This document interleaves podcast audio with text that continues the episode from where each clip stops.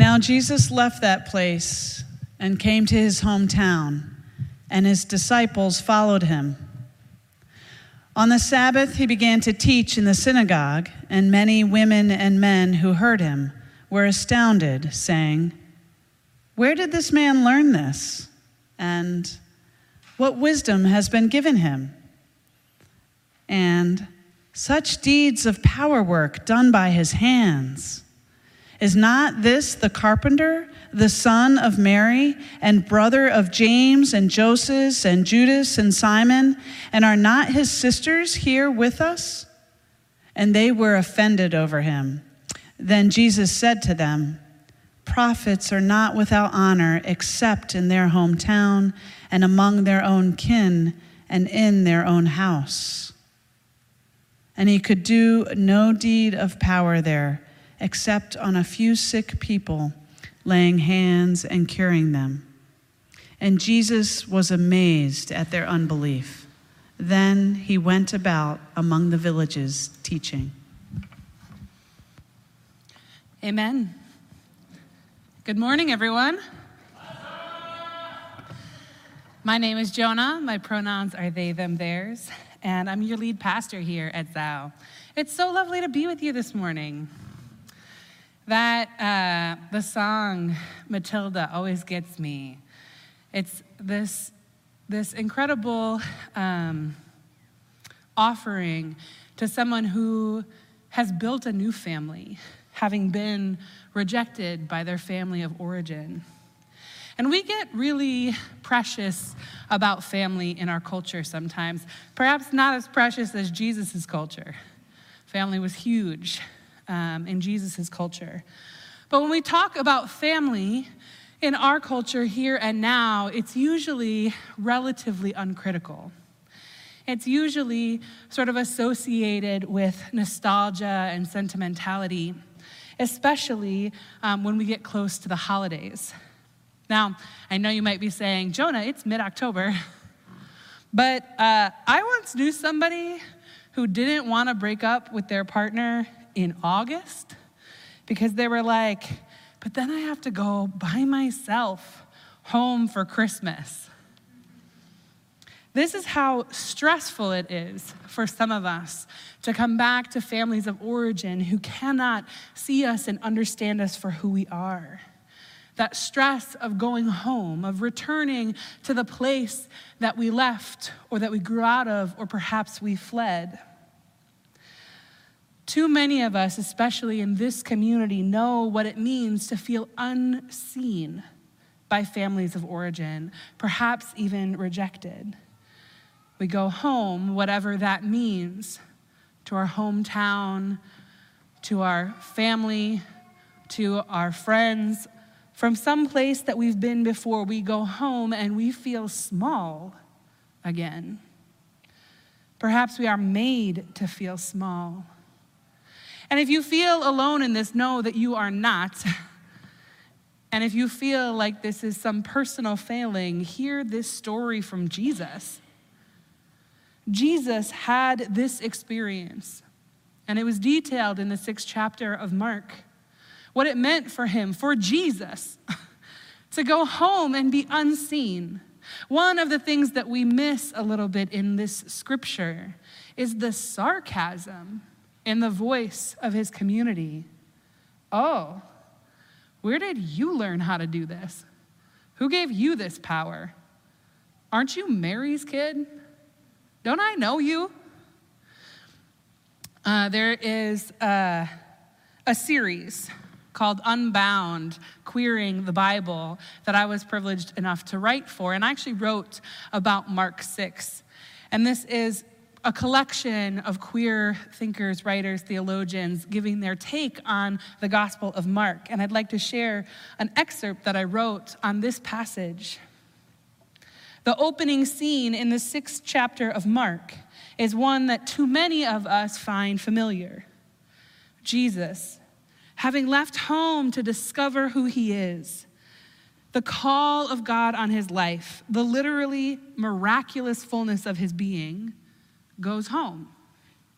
He returns to the synagogue These are the friends and family and neighbors who taught him to be a person, the ones who raised him to love creation and the divine, to seek truth, holiness, and justice, but also the ones who always wished Jesus would be a little quieter, ask fewer questions, quit pushing so many boundaries. He begins to teach them. There are things he can teach now, things that had always been true but are now made newly manifest in his very person. Miracles coming to fruition in his own body, layers of meaning uncovered in holy stories, truths that had lived for years on the tip of his tongue, now ready to roll off into willing hearts. Many had been healed or freed or radicalized by his teachings as he traveled. And now here he is, back at home again.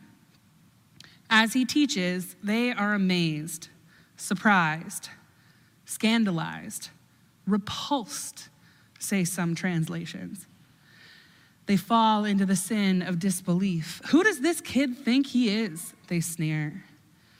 He was Mary's kid, the one that might not even have a legitimate father. They had decided who he was long ago, and whether their image of him was good, bad, or neutral, they weren't about to let him redefine himself, especially not when he deigned to tell them about the scriptures, to teach them about holiness, to challenge them to question who they were. Too many of us know this story in the pit of our stomachs, the catch of our throats. Despite the structures that demand our performance of straightness, cisness, of the binary, we somehow found an out. We discovered closeness, connection, identity, and language for who we truly are. We find our true kin and we choose one another. And then we go home. We try to explain the miracles we've experienced. Some are amazed, some merely surprised, some scandalized, some repulsed. They built those closets for us, and they won't let us so easily leave the wreckage. Who are we anyway to tell them what it means to be free, to be whole? That might require them to examine their surroundings, to see their role in our captivity, or worse, in their own. Too often we are literally disbelieved. It's a phase, we hear. God doesn't make mistakes, someone says. There are only two genders, you hear someone grumble. We expend so much energy trying variously to convince, placate, or fight them. Perhaps we could simply find validation and rest in what Jesus says next. Prophets are honored everywhere except in their own hometowns, among their relatives, and in their own households. The scriptures say that he was unable to do miracles among them due to their disbelief.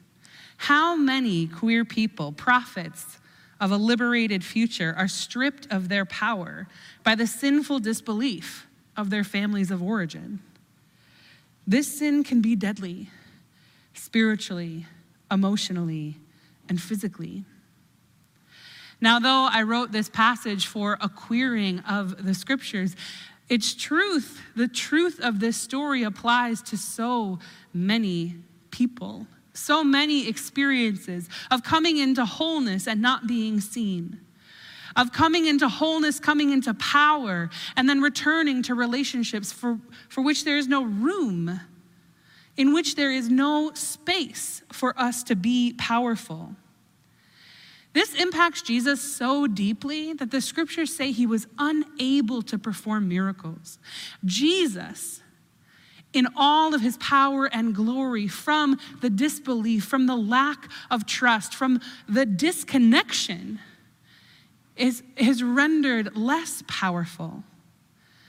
He's not able to do any miracles, just lay on hands and heal a few sick people.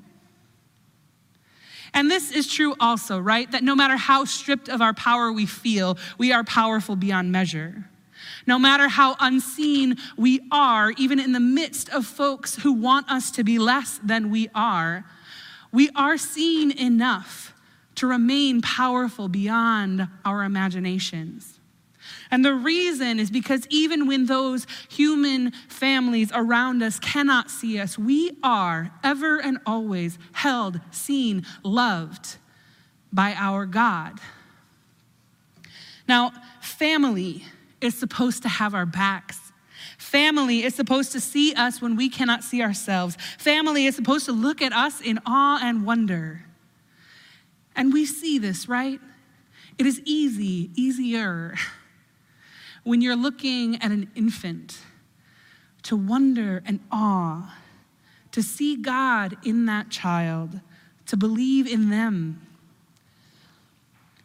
Family is called to do that for one another. We are called to do that for our families. And yet, one of the most difficult places to do that are those intimate spaces from which we come. Jesus knew firsthand what it was like to go home and be unseen, to not be held with the precious adoration of family. But Jesus knew that family of origin was not all there was. Jesus knew that there was more than his hometown, that there was life outside of Nazareth. And Jesus named over and over again his parent in heaven. No prophet is honored in his hometown, but the love of our heavenly parent honors us each moment, sees us, recognizes us each moment, holds, honors, celebrates our power, does not diminish. God in heaven, the Spirit coursing through you, delights in the fullness of who you are and never asks you to be less, never scoffs at your beauty. Jesus didn't stop there, though, to rest only in the love and adoration of God. Jesus said, I do have kin, and I will find them, and we will choose one another.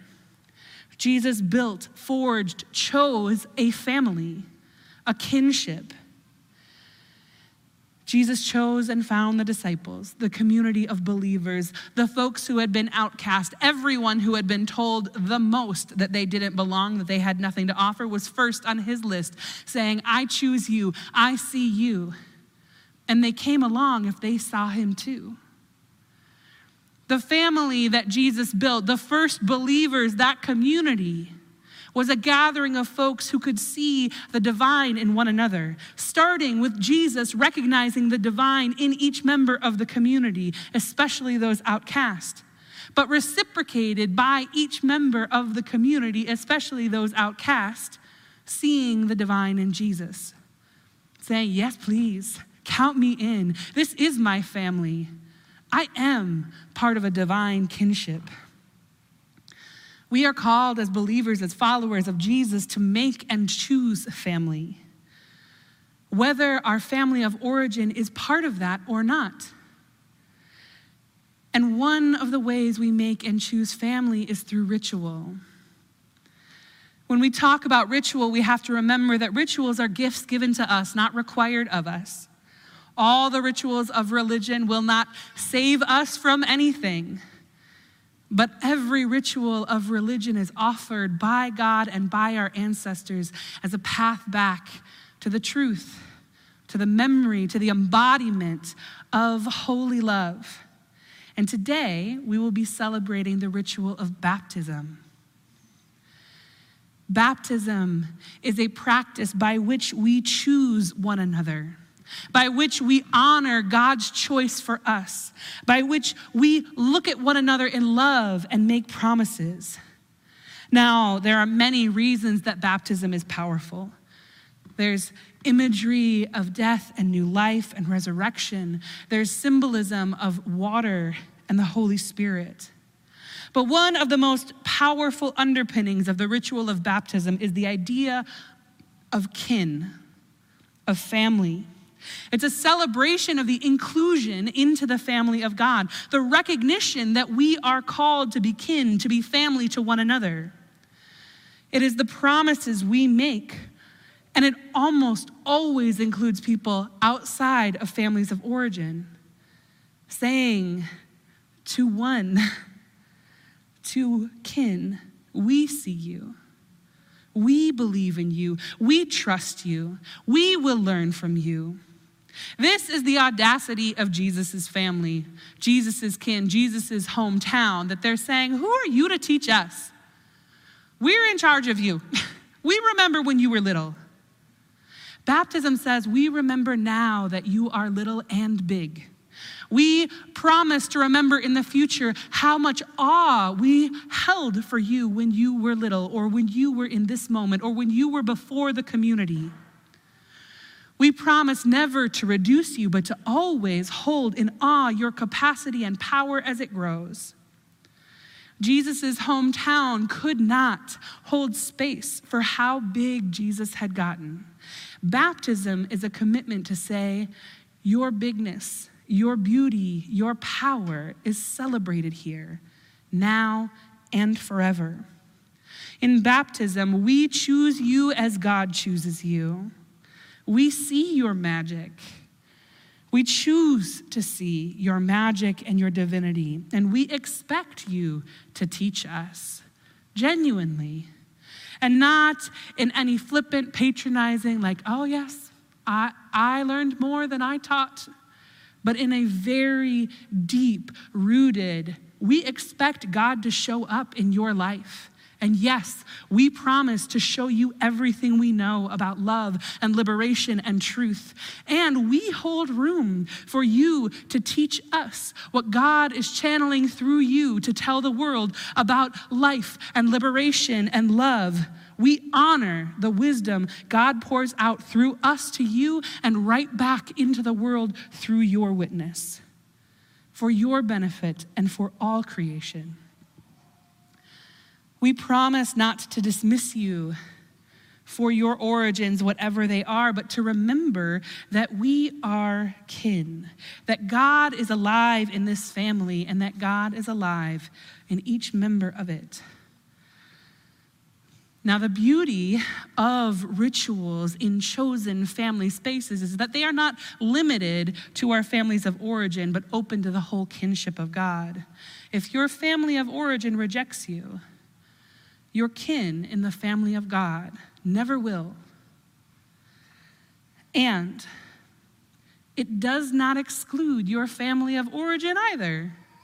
It does not exclude our call when we happen into family, when we have connections we did not create. We are called then to create and recreate them, to commit to them, to choose them. If we find ourselves in community with one another in ways that we happened into, we can see one another and choose one another over and over again. When we celebrate one member of the body, it is a reminder to celebrate each member of our kin, including ourselves, to recognize the divinity that weaves itself through every body in this body, and to say we choose one another over and over again. Jesus was big mad that day in Nazareth. No prophet is honored in his hometown among his relatives or his kin. He says, as his brothers, many of them are with him in ministry. He says, as his mother follows him all the way to the cross. He says, even as after his ascension, his mother and brothers are right there with the disciples in the upper room. His brother James would go on to lead the church in Jerusalem. We are up against a lot trying to honor our families of origin. And this is a call here as well, to honor one another and see one another when it is difficult. Anybody have an easier time seeing the divinity and the beauty and the power of someone who you are not related to? When we have the opportunity to choose one another, to have reciprocal honor and love among our connections of origin, that is a gift. And so we honor that here too. We choose the way of Mary. Mary, all of these hometown folks are saying, you are Mary's kid. How often do we hear parents dismiss their own kids? I changed your diapers. Our call is to see one another for our holy power and honor it in full. Now, the promise of baptism, our promise, is that we will try. But God's promise in baptism is that God will succeed when all of us fail. The church, our kin, have failed us, so many of us, over and over. We have failed our kin over and over and over. But God will not fail us. God will remember who we are. God holds room for our bigness, our space, and our power. And so, when we remember who we are, when we remember who each other are, we are participating in a holy and divine kinship. Today, we will be celebrating one member of our family. We will be choosing to be faithful to him. We will choose to build family through baptism. But we build family, we choose kinship, we honor one another with every active choice we make to see each other's divinity. In this community, we build kinship, we honor one another, we choose each other through worship together, through shared meals, through prayer, through laughter, through games, through movie nights, through marching in the streets, through showing up to one another's lives. Through it all, we come alive and we are seen and we see each other and we say, Holy God, is that my kin? Wow, the power that pours out from you. You are beloved, you are powerful, you are prophetic, you are holy, you are my family. Will you pray with me? Good and holy God, parent in heaven, kin to us all, may you gather us up in your love and your name. May we not reject a single corner of your creation, and may we be held in mutuality. God, you tell us that when we are not seen, when we are rejected, we are called to dust, to shake that dust off of our sandals, to brush that dirt off our shoulders. You honor our boundaries. And yet, the longing of your heart is that we all choose one another. May we choose one another wisely and with grace. May we see one another for our fullness. May we pour out our hope to one another and open ourselves to receive back your truth. God, you are good. Thank you for being kin to us. May we be kin to you and to one another. Amen.